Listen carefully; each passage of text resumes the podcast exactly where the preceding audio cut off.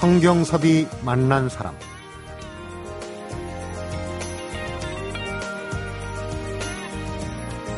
현재 60세의 기대여명 다시 말해서 앞으로 생존할 것으로 기대되는 평균 생존 연수가 남자는 31년 여자는 37년이라고 합니다.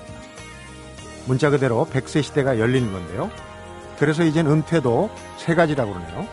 고용의 정년, 일의 정년, 그리고 마지막으로 인생의 정년. 여기서 5, 60대는 이미 하나를 은퇴했고 남은 은퇴가 두 가지죠. 그 가운데 두 번째 은퇴, 일의 정년의 시기를 정하는 사람은 5, 60대 본인이고요. 후반 인생은 평생 현역이 답이라고 얘기하는 분이 있습니다. 성경섭이 만난 사람 어제 오는 이틀간 20대에서 60대까지 준비해야 하는 후반 인생에 대한 얘기를 들어보고 있는데 오늘도 미래와 금융 연구 포럼의 강창희 대표를 만납니다.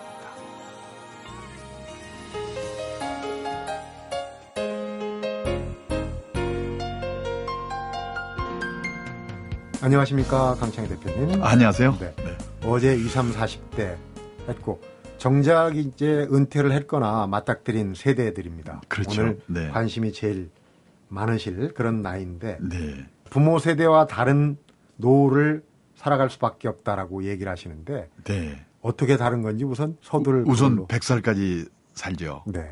그다음에 조기 퇴직하게 되죠. 네. 그다음에 옛날에는 집 한 채만 있으면 해결이 됐는데 이 부동산 앞으로 참 전망이 어둡고요. 네. 또 옛날에는 자식들이 도와줬는데 기대갈 수가 없게 돼 있고 또 근데 자식 관련 비용은 엄청나게 들고 네. 뭐 이런 것들이 부모 세대와 다른 거죠. 음. 네. 달라도 아주 많이 다르군요. 네. 근데 그런 건 있는 것 같아요. 부모 세대는 사실은 먹고 사느라고 네. 더 삶이 팍팍했잖아요. 네. 지금은 그래도 돈만큼은 네. 뭐 수명이 길어졌지만 이제 푸어 실버냐 파워 네. 실버냐 돈 있는 네. 노후냐 아니면 가난한 노후냐 이런 얘기도 하는데 네. 굴릴 수 있는 돈은 물론 뭐 평균적인 얘기입니다만은 부모 세대보다는 좀 늘어난 거 아닙니까? 근데 이제 문제는 부모 세대들은 어제보다 오늘이 오늘보다 내일이 이렇게 좋아지는 인생을 살았거든요. 음. 근데 자식 세대들은 사실은 부모 밑에 때보다 좋아질 확률이 거의 없거든요. 그게 문제인 것 같습니다. 아, 점점 예, 예. 그러니까 절대적인 게 문제가 아니고 네.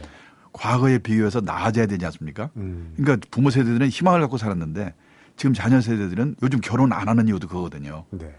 이- 이 부모 세대들은 결혼하면 부모 밑일 때보다 좋아질 확률이 크거든요. 네. 한방 형제 몇 명 살다가 혼자 부부 단둘이만 살게 되고 음. 또 이불도 새거 덮게 되는데 지금 젊은 애들이 부모 밑에 있을 때보다 결혼해서 좋아질 확률이 없다고 생각하니까 네. 이- 안 하는 거거든요. 어.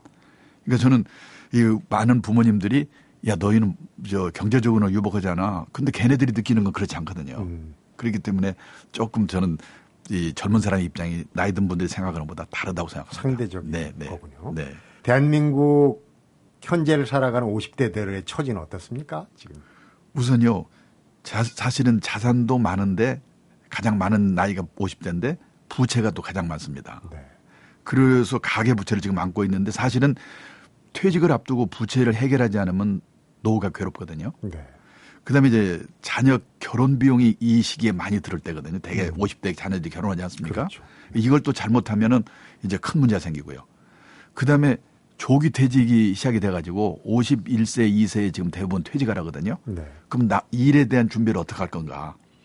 요거 어려운 과제를 지금 안고 있는 거죠. 네. 네. 우선 노후 보장에 어제 이제 3층 밥을 네. 지어라 그랬는데 네. 20, 30대 네. 이미 50대 후반으로 가면 이제 3층 밥을 제대로 지은 사람도 있고 네. 못한 사람들이 섞여 있긴 합니다만 그렇죠. 이제 개인연금, 국민연금 또 네, 퇴직연금. 어, 퇴직연금이 있는데 네. 거기에다가 노후 50대로 가면은 한 층이 더 늘어나네요. 4층 밥이. 그거는 이제 그, 그 연금으로 부족한 분들은 네. 에, 어떡할 거냐. 그러면 혹시 목돈이 좀 모아 있는 분들은 목돈을 갖다 맡겨서 얼마씩 뺏으는 즉시연금 같은 연금을 사용하면 되지만은 에, 그런 분들이 많지 않으니까 살고 있는 집을 유동화시키는 방법이 없습니다. 음. 그러니까 예를 들어서 5억짜리 집이 있으면은 그거를 은행에 맡겨놓고 생활비를 받아 쓰면서 거기서 살다가 네. 세상을 떠날 때 정산하는 거 주택연금이죠. 주택연금이죠. 그럼 요즘 급속히 늘고 있거든요. 네. 근데 주택연금을 저는 과감하게 쓰는 게 낫다고 생각합니다. 그러니까 어떤 분은 아, 자식한테 집한 채는 주고 가야 되지 않느냐고 얘기를 하는데 눈치 보는 것 같아요. 예, 예. 근데 사실은 100살에 가면서 자식한테 집을 줘봐야 그 자식 70살이거든요. 주는 의미가 없습니다. 네. 오히려 젊은 그 자녀들에게 부담을 안 주는 게 훨씬 낫죠. 음. 근데 집을 뭐 못 가지신 분들은 참 죄송한 얘기인데 네. 집을 갖고 있는 분들은 어, 규모가 다를 거 아닙니까? 네. 주택연금으로 볼 때 네. 어느 시기에 어느 정도로 줄이는 게 좋을까요? 예전에 저는 아이들 많을 네. 때보다는 네. 줄일 필요가 있고 주택 연금을 받을 네. 수 있는 또 한계가 있지 않습니까? 그러니까 저는 그 자녀들이 독립할 때가 되면은 네. 과감하게 집을 줄여서 예를 들어 일본 같은 경우에는 보면 부부만 남았거나 사별하고 혼자 되면 한 18평에서 20평짜리로 과감하게 옮겨가는 사람들이 많습니다. 네. 근데 우리는 지금 오히려 자녀들이 결혼할 때 큰 집으로 이사 가는 분들이 있어요. 그러면 옛날에 사돈 내 폼도 나고 재테크도 됐기 때문에. 네. 근데 저는 앞으로 그게 큰 문제라고 생각합니다. 또 꾸어서까지 가는 분들이 있거든요. 그 하우스 부화 되는데. 음. 예를 들어서 지금 우리나라 가구가 1750만 가구인데요. 혼자만 사는 가구, 둘만 사는 가구 비율이 예, 지금은 절반쯤 됩니다. 네. 근데 2035년이 되면 70% 정도가 혼자 아니면 둘이 사는 집이 된다는 겁니다. 그러면 그때 가면 대형 아파트 큰 집은 애물단지가 될 가능성이 있어요. 벌써부터도 큰 그렇죠. 아파트는 분양이 잘 안 돼요. 그러니까요. 그게 그래서 과감하게 저는 저 손절매를 해서라도 집을 줄이는 노력을 해야 된다고 보고 있고요. 네. 그리고 에, 60쯤 돼서 이제 에, 생활비 모자랄 경우에는 그걸 유동화시켜서 과감하게 주택연금을 쓰는 것이 저는 훨씬 나을 거다. 주택연금이 제가 듣기로도 예. 어, 오래 살아서 그야말로 네. 100살 넘게까지 살아서 네. 집값보다 더 받았어도 그건 그냥 국가에서 그렇죠. 부담을 그리고. 남으면은 남으면 에, 또 자식한테 상속이 되는 거고요. 네. 좋은 제도 같은데. 네. 그다음에 이제 그 어제도 얘기를 했습니다마는 인플레에다가 네. 또 거의 제로 금리에다 하다 네. 보면 내가 이제 퇴직하고 네. 물론 이제 새로운 일을 찾아야 되겠지만 큰 돈은 안 될 경우에 네. 이 자금을 네. 어떻게 굴려 나가느냐 유식한 말로 이제 포트폴리오를 어떻게 짜느냐 네. 여러 프로그램에서 이제 음. 나이별로 짜주는데 네. 얘기하자면 복잡하지만 개념적으로 쉽게 생각하면 어떻게 해? 저는 그러니까는 금융자산과 부동산의 비중을 나이가 60점 되면 반반 정도로는 맞추는 노력을 해야 되겠고요. 그러니까 부동산의 비율이 지금 60세 이상 되는 분들 보면 85%가 부동산이거든요. 네. 그러니까 집을 과감하게 줄여서라도 어떻게 해서든지 반반 정도의 비율로 맞추는 게 중요하고 네. 그다음에 금융 자산인 경우에는 약간만 한 3, 40% 정도는 아주 안정적인 투자 상품이 있습니다. 음. 그걸 잘 그 골라 가지고 거기다 운용하는 거는 괜찮지만 너무 요즘 보면은 예를 들어 주식을 값 사가지고 샀다 팔았다 해서 돈을 벌거나 뭐 이런 거는 바람직하지 않다고 생각합니다. 네. 네. 그래서 저는 50대, 60대는 이 입구 관리, 늘리는 노력보다 출구 관리, 음. 그러니까는 맞춰서 사는 노력이 훨씬 더덜 중요하다. 네. 네. 그래서 요즘 책방에도 가보면요. 전략에 관한 거, 생활의 습관을 줄이는 거, 이런 쪽의 책들이 많이 나오고 있거든요. 네. 그러니까 예를 들어서 한 달에 10만 원 쓰던 사람이 9만 원을 쓰게 되면 10% 어, 주식 사서 수익 낸 거와 똑같거든요. 음. 그러니까 옛날에는 주식 사서 10% 수익 내면 되지 않느냐 생각하는데 주식은 마음대로 안 되는 거거든요. 네. 근데 전략은 자기 의지대로 되는 거기 때문에 이 과감하게 그런 그 이 전략의 습관 이런 거를 드리는 거. 사실은 선진국 사람들이 우리한테 얘기할 때는 고성장 시대를 3, 40년 살았기 때문에 낭비라든지 거품이 많다고 그럽니다. 네. 그러니까 그거를 그 빼는 노력. 그게 이제 뭐냐면 필요 없는 자동차라든지 그다음에 교육비, 자녀 결혼 비용 이거 줄이지 않고는 노후가 행복할 수가 없죠. 네. 네. 쉽게 생각할 문제가 아니에요. 그렇죠. 너무 오래 네. 산다는 얘기인데 네. 어제 얘기 중에 또 젊은 시절부터 준비해야 되는 게 이제 평생 현역인데 네. 일거리 어제도 잠깐 얘기를 하셨어요. 체면을 버려라. 네. 주특기를 살려라 이런 네. 얘기인데 근데 그 주위에서 보면요. 처음에는 남의 눈이나 이런 것 때문에 그냥 좀 놀다가 생각해 보자 그러는데 한 3, 4년 지나면 과감하게 그때 가서는 줄이는 사람들이 늘어납니다. 네. 근데 그걸 아예 처음부터 그렇게 시작했더라면 훨씬 더 좋았을 것을 그걸 주위에서 많이 볼 수가 있거든요. 음. 그 다음에 이제 예, 재취업을 하는 그 노력도 상당히 아이디어가 지혜가 필요한데 네. 좀 저는 내가 내세울 수 있는 주특기가 뭔가 그거를 정말 잘 생각해 가서 없으면 그런 교육받는 일부터 시작을 해야 되지 않을까 그런 생각을 합니다. 네. 그래서 이력서부터도 나는 이런 일을 했는데 당신 네 회사에 가서 이러이런 도움을 드릴 수가 있습니다. 근데 지금까지 보면은 자기가 그냥 어느 회사 몇 년 있었습니다. 어느 회사 몇 년 있습니다. 그 이력서 내면은 음. 그래서 어쩌란 말이냐 이렇게. 되거든요. 네. 근데 마땅히 내세울 게 없으면은 그 교육을 받는 요즘 그런 교육들이 많거든요. 네. 그리고 많은 분들이 주특기라고 하면 좀 엄청난 것만 생각하는데 예를 들어 전화 하나 싹싹하게 받는 것도 엄청난 주특기더라고요. 네. 그러니까 남과 조금 다른 게 뭔데 그걸 나는 어떻게 활용할 건가 그런 그 어, 지혜가 필요한 것 같더라고요. 네. 네. 외국에 많이 다니시고 네. 강의도 많이 하시니까 사례들이 많을 것 같아요. 네. 어떤 어, 이런 체면을 버리고 일의 정년을 계속 늘려가는 그런 사례 네. 한 대목만 좀 그 제가 일본에서 저의 멘토 비슷하게 있던 분이 있는데 그분은 그 80 가까이 됐는데도 여기저기 그 회사에서 이 고문으로 이렇게 와서 뭘 도와달라고 그러는데요. 네. 그분이 제일 중, 저 신경 쓰는 게 뭐냐면 후배들에게 경쟁자로 비지 말 것, 그리고 도움이 되는 사람이 될 것. 대개 이제 나이 든 사람이 어디 회사에 가서 취직하게 되면 이 젊은 애들이 저 사람이 내 자리 차지하는 거 아닌가 경원시하고 그런 게 있는데 예, 그럴 때 도와주더라도 생색내지 않고 도와주고 네. 그런 노력이 많이 필요하고요. 어, 그 다음에 정말 이제 대기업에서 임원까지 한 분인데도 정말 화장실 청소도 내가 하겠다. 그래서 젊은 사람들한테 부담을 안 주는 왜냐하면 이 젊은 사람들이 이 나이 든 사람을 쓰면, 쓰면 내가 부담스럽다고 생각하면 안 되거든요. 그게 제일 장벽이죠. 그렇죠. 네. 그 두 가지를 그렇게 노력해 가지고 지금 80대 가까이 됐는데도 예, 정력적으로 활동한 분을 제가 본 일이 있습니다. 음. 네. 이 50대보다 이제 더 심각하고 피부에 와닿는 네. 노후에 대한 이미 이제 접어든 분들이 60대인데 잠시 네. 후에 60대 얘기를 좀 나눠보도록 네. 하겠습니다. 성경섭이 만난 사람 오늘은 미래와 금융 연구 포럼의 강창희 대표를 만나보고 있습니다.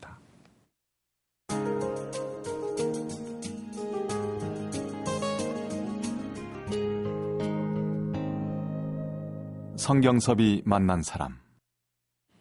강 대표님 얘기를 하면은 간단하게 정리가 될 것 같은데 우리 나이로 지금 예순 여섯 예순 우리 나이로는 일곱이고요. 만 66세입니다. 네, 근데 현역 때보다 지금 더 바쁘게 뛰시거든요. 전? 다행히 그 제가 이 지금 노후 설계 교육이 마침 그 타이밍이 맞아서 그런 그 도움을 좀 받는 것 같습니다. 음. 네. 그 이제 어제도 네. 젊은이들이 할 수 없는 네. 일을 찾아라 그랬는데 네. 거기에 딱 들어맞는 얘기 같아요. 그러니까 사실은 제가 후반 인생 설계 이렇게 하세요. 30세 젊은 사람이 가서 얘기하면 살아보지도 않고 너 무슨 말이냐. 그런데 좀 제가 나이가 있기 때문에 역시 저쪽에서 좀 받아들여 주지 않는가 그런 생각이 좀 듭니다. 지금 1인 연구소를 하고 계시잖아요.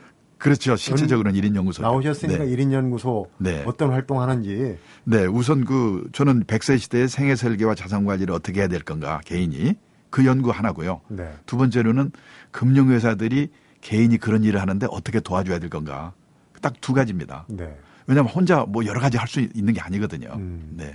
우리가 이제 NGO라고 해서 네. 비영리 기구 네. 어, 저 N, 그러니까 안전- NPO가 NPO가 비정부기구. 민간 비영리 지- 조직이고요. 네. NGO는 비정부 기구의 뜻인데. NGO도 넓은 의미의 NPO에 포함이 되죠. 네. 근데 이제 NPO를 좀 여쭤보려고 그러는데 네, 네. NPO라는 개념이 그 많이 아시는 분은 많지는 않아요. 네. 그런데 이게 이제 노후에 네. 의미 있는 어떤 네. 어, 활동이 될 수 있다고 그러는데 우선 그 비영리 이게 이제 봉사 활동이나 이런 거하고는 또 다른 거 아닙니까? 그러니까 뭐냐면 단순한 그 자원봉사 활동하고 NPO 활동이 다른 점이 뭐냐면 예를 들어서 단순한 자원봉사 활동은 정말 그냥 무료봉사인데 네. NPO는 뭐냐면 에, 내가 현역 시절에 100을 받았다면 한 30 정도를 받습니다.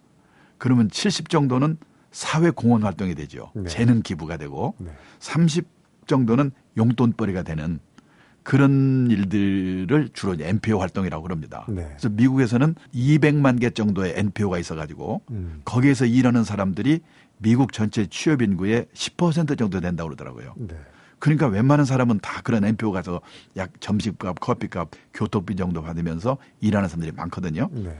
지금 우리나라나 일본도 이런 단체들이 급속하게 늘어나고 있습니다. 음. 예를 들어서 헤비타트 사랑의 집지기 있지 않습니까? 네. 그런데 가면 퇴직한 분들이 뭐 상당히 있는데 그분들이 이제 전직 그 건설회사에서 임원했던 분 가서 감염을 도와주고 은행에서도 이 있던 분들 가서 재무를 도와주고 네. 그러면서 그저 약간 정도의 수입을 얻는 일들이 우리나라에도 좀 늘어가고 있습니다. 음. 약간 그 먹고 사는데 걱정이 없는 분들은 그런 일들을 많이 앞으로 해야 될, 되겠죠. 네. 그 60대 이후가 되면은 네. 그런 얘기를 들었어요. 그러니까 네. 어, 먹고 사는데 큰 지장이 없다면은 네.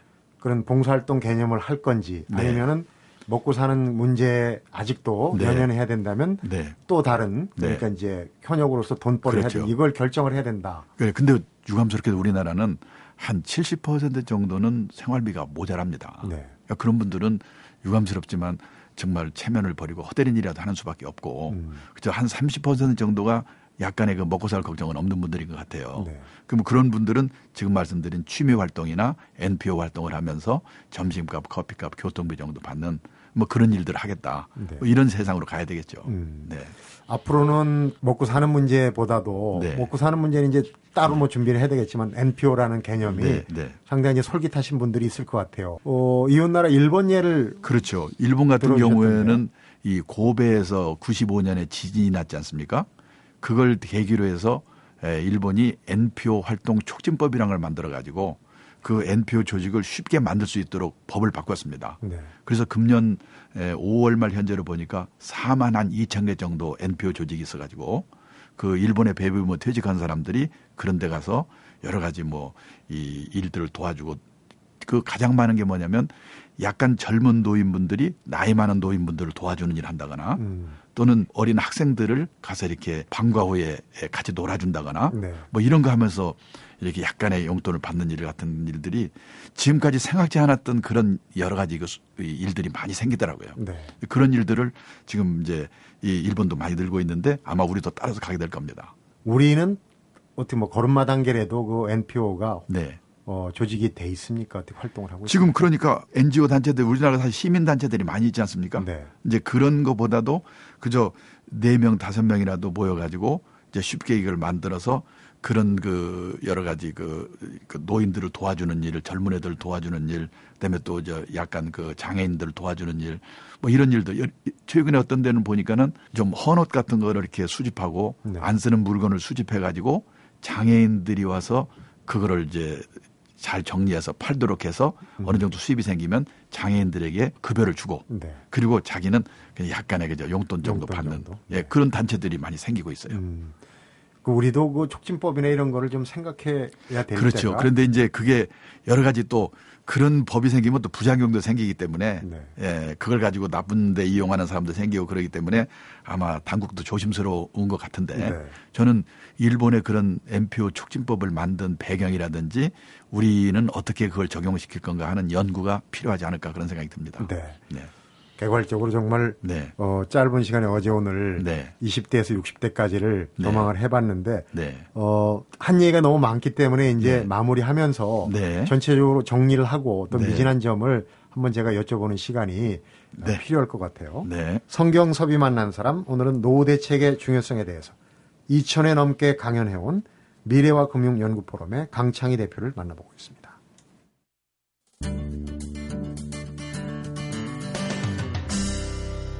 성경섭이 만난 사람. 건강, 돈, 일, 네. 또 이제 자식 문제, 네. 피부에 와닿는 문제들인데 어, 돈이 다라고는 하진 않지만 우선 그 출발점이 돈이 아닌가 싶어요. 쪽 얘기를 하다 보면. 근데 그렇죠. 네. 자산 관리 전문가시잖아요.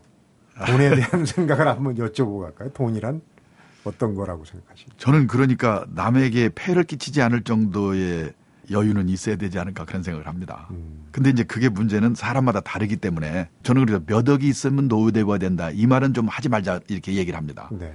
뭐몇 억이 있더라도 자녀 리스크에 걸린다거나 있는 게 다 부동산밖에 없다거나 그러면 아무 의미가 없거든요. 네. 그러니까 에, 몇 억이라는 것보다도 그 어저께 말씀드렸던 에, 노후 후반 인생을 좌우하는 이 장수, 건강, 자녀, 부동산, 저금리 네. 이 리스크를 종합적으로 자기 나이별로 맞춰서 준비하는 거 이게 저는 노후 준비라고 생각하고 있습니다. 네.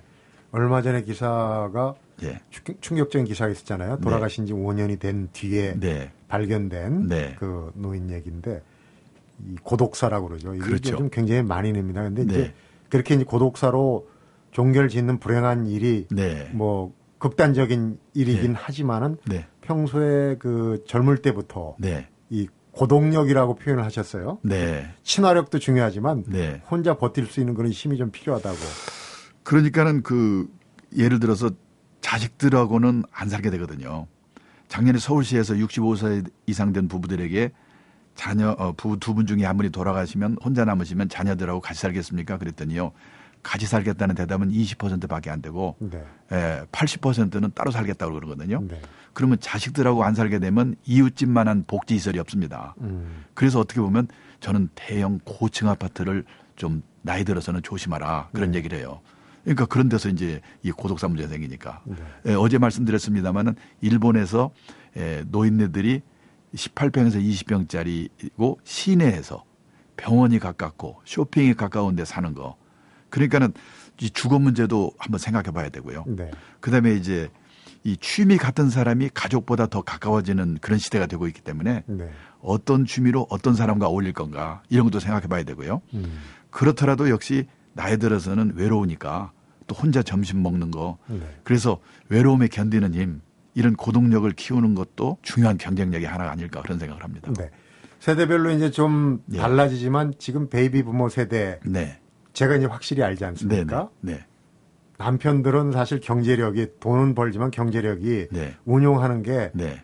부인들이 좀 많이 그렇죠. 하잖아요. 네, 공급이 네. 그대로 네, 네. 하고 이제 뭐 자꾸 따지면 네. 좀스럽다 그러고 네. 또 골치도 아프고 네.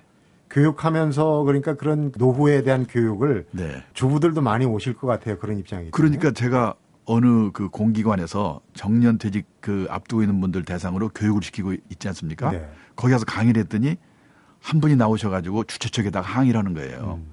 아니 이런 강의를 10년쯤 전에 부인과 같이 와서 듣게 해줘야지 이제 들으면 내가 언제 준비하란 말이냐. 네. 그다음에 두 번째로는 아니 대부분이 부인과 합의해서 해야 되고 하- 합심해야 되는데 혼자 와서 들으면 어떡하란 말이냐. 네. 그때 생각한 게 뭐냐면 40대부터 기업에서 이런 교육을 시켜야 되겠구나. 그리고 부인과 같이 교육을 시켜야 되겠구나. 그런 생각을 제가 하게 됐습니다. 음. 네. 저는 그래서 늦어도 40대부터 부부가 같이 노후 준비에 대한 교육을 받고 준비하는 게 중요하지 않을까. 그런 생각. 지금 어떻습니까? 추세가 은퇴나 노후 준비를 하면서 네. 부부 간에 네. 그런 통계도 있습니까? 이제 남편이 주도적으로 하느냐, 부인이 주도적으로 하느냐 그런 통계도 있습니까? 그뭐 지금 우리나라 가정은 통계까지는 나와 있지 않지만 네. 거의 가정 경제 주도권은 부인들이 갖고 있죠. 네. 저는 그렇게 보면은 제가 어느 강의장에서 평생 현역이라는 말을 했더니 남자분이 번쩍 손을 들고 그러는 거예요. 왜 남자들한테만 그렇게 말씀하십니까? 요즘 점심 때 식당에 가보십시오. 그냥 여자분들 모여가지고 뭐 그냥 비싼 음식 먹고 그러지 않습니까? 헬스클럽 가면 땀 뻘뻘 지는 게 여자분인데 왜 그분들한테는 말 안 하고 우리한테만 합니까? 그래서 여자분들도 좀 남편들의 그런 그 입장들을 이해를 해주고 서로 협조를 해야 되겠다 그런 생각을 했습니다. 지금 이제 방송을 들으시는 분들이 예. 주부든 주부분들도 꽤 많으신단 말이에요. 네, 네. 어, 지금 해당되시는 분한테도 네. 어, 교육을 물론 네. 받고 투자를 하고 네. 가족 가정의 재산을 네. 이렇게 이제 증식하기 위해서 노력하시는 분도 있지만 주의해야 될 부분도 있을 것 같아요. 그러니까 우선요 우리나라에서 이 특히 이제 예금만 가지고는 어려우니까 투자 상품을 약간은 리스크가 따르더라도 활용을 해야 되는데 제일 문제가 뭐냐면 무목적 충동 투자입니다. 지식이 없이 이게 좋다니까 샀다가 손해 보고 지금 2000년부터 IT 주식 그다음에 펀드 법 그다음에 브릭스 차이나 펀드 음. 이거 좋다더라 몰렸다. 그래서 참 실패하거든요. 그래서 저는 다른 거 없습니다. 먹고 사는데 필요한 주머니 하나 만들어 놓고 네. 그다음에 그런 자금을 굴려가는 주머니 하나 만들어 놓고 이 주머니를 에, 정말 이 분산을 잘 시켜 가지고 네. 부동산과 금융자산, 금융자산 중에서도 공격적인 거, 안정적인 거 이게 단돈 천만 원이라도 나누어서 관리하는 습관 하나만이라도 좀 들였으면 좋겠다. 네. 그리고 자기가 모르는 거는 절대 하지 않았으면 좋겠다. 음. 주위에서 보면요. 제가 봐도 내용이 복잡해서 모르겠는데 돈 번다더라. 이 말만 듣고 그걸 샀다가 손해보는 그 가정주부들이 많습니다. 네. 저는 그래서 제일 중요한 원칙이 모르는 상품에는 절대 투자하지 말라.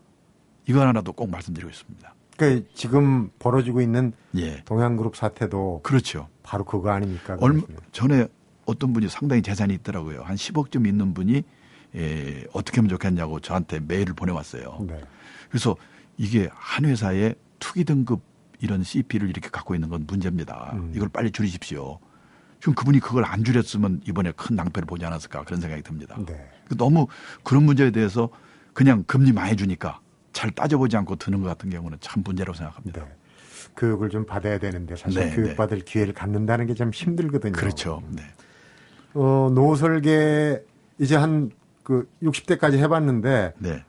뭐 일찍부터 하면 좋지만 한 4, 50대, 50대쯤 되면은 손쉽게 네. 특히 이제 신문에서 네. 그 경제면에 네. 뭐 나는 몇 살이고 어디 다니고 네. 재산 네. 어느 정도 되고 자녀는 어떤데 네. 어떻게 관리하면 좋겠습니까 이런 게 나와요. 근데 네. 꼭 나에 딱 맞는 경우를 찾기가 좀 힘들어요. 좀 쉽게 네.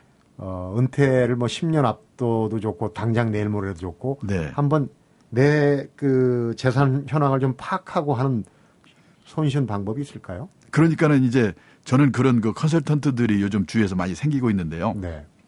우선 가서 자기가 갖고 있는 재산이 이 정도입니다. 우리나라 사람은 자기가 돈 있는 걸 남한테 알려주려고 하지 않거든요. 네. 그러니까 신뢰할 수 있고 신뢰할 수 있고 실력이 있는 전문가를 소개 소개 받아가지고 가서 우선 자기 상태를 전부 얘기해주고 음. 아들 예를 들어서 선진국에서는 아들 딸에게도 이야기해주지 않는 얘기를 이 FP라고 그러는데 네. 전문가한테 얘기를 해주거든요. 그래야 상담을 받으니까. 그래서 객관적인 그 이 뭐랄까 조언을 듣는 거가 음. 우선 제일 시급하다고 봅니다. 네.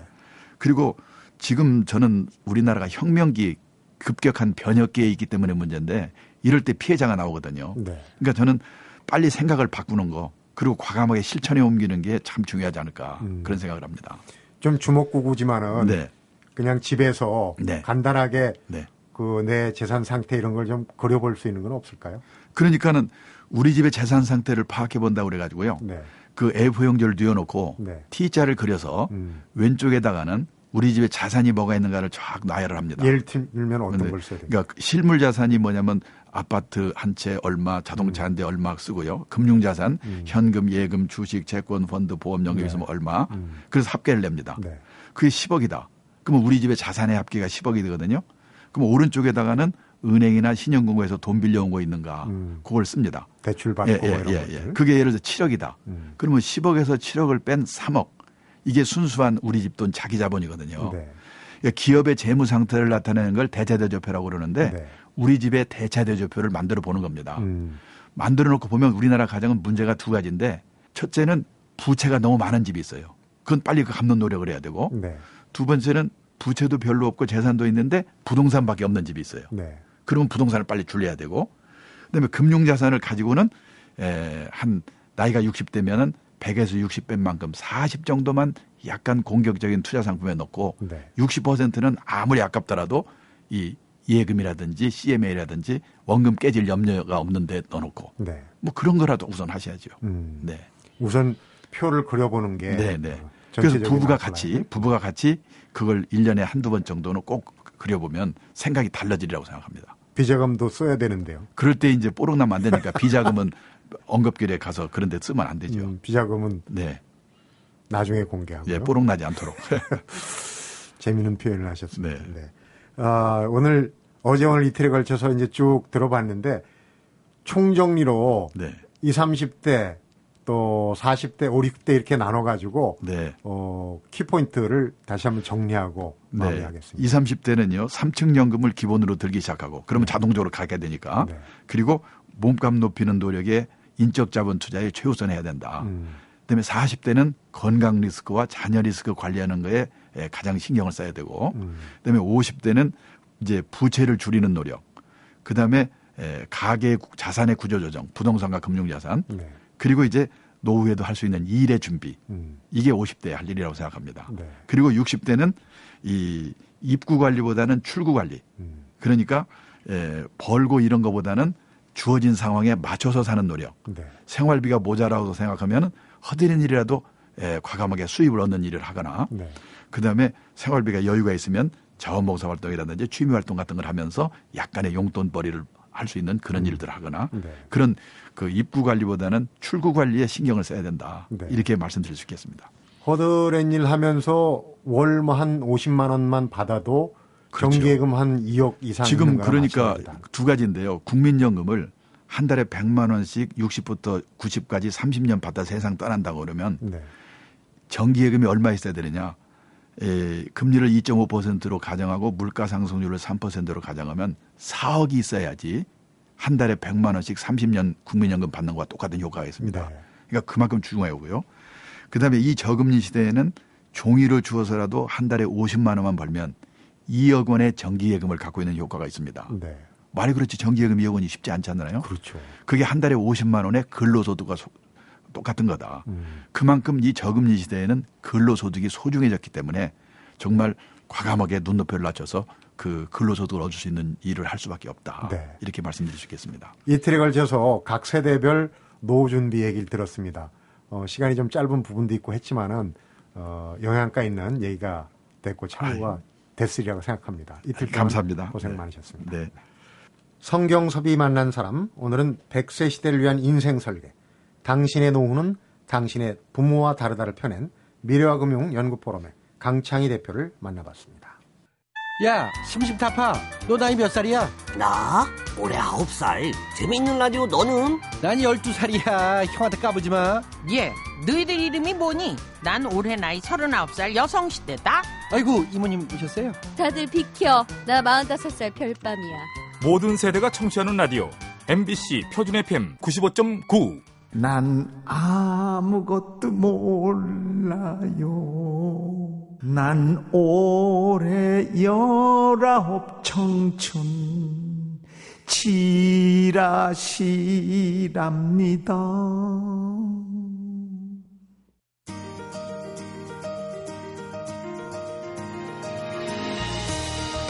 이제는 늙어서도 일을 할 수밖에 없다.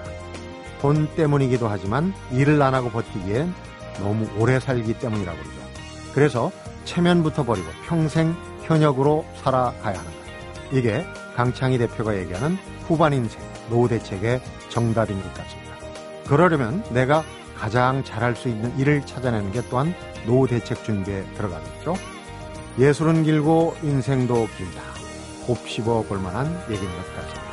성경섭이 만난 사람 오늘은 여기서 인사드립니다.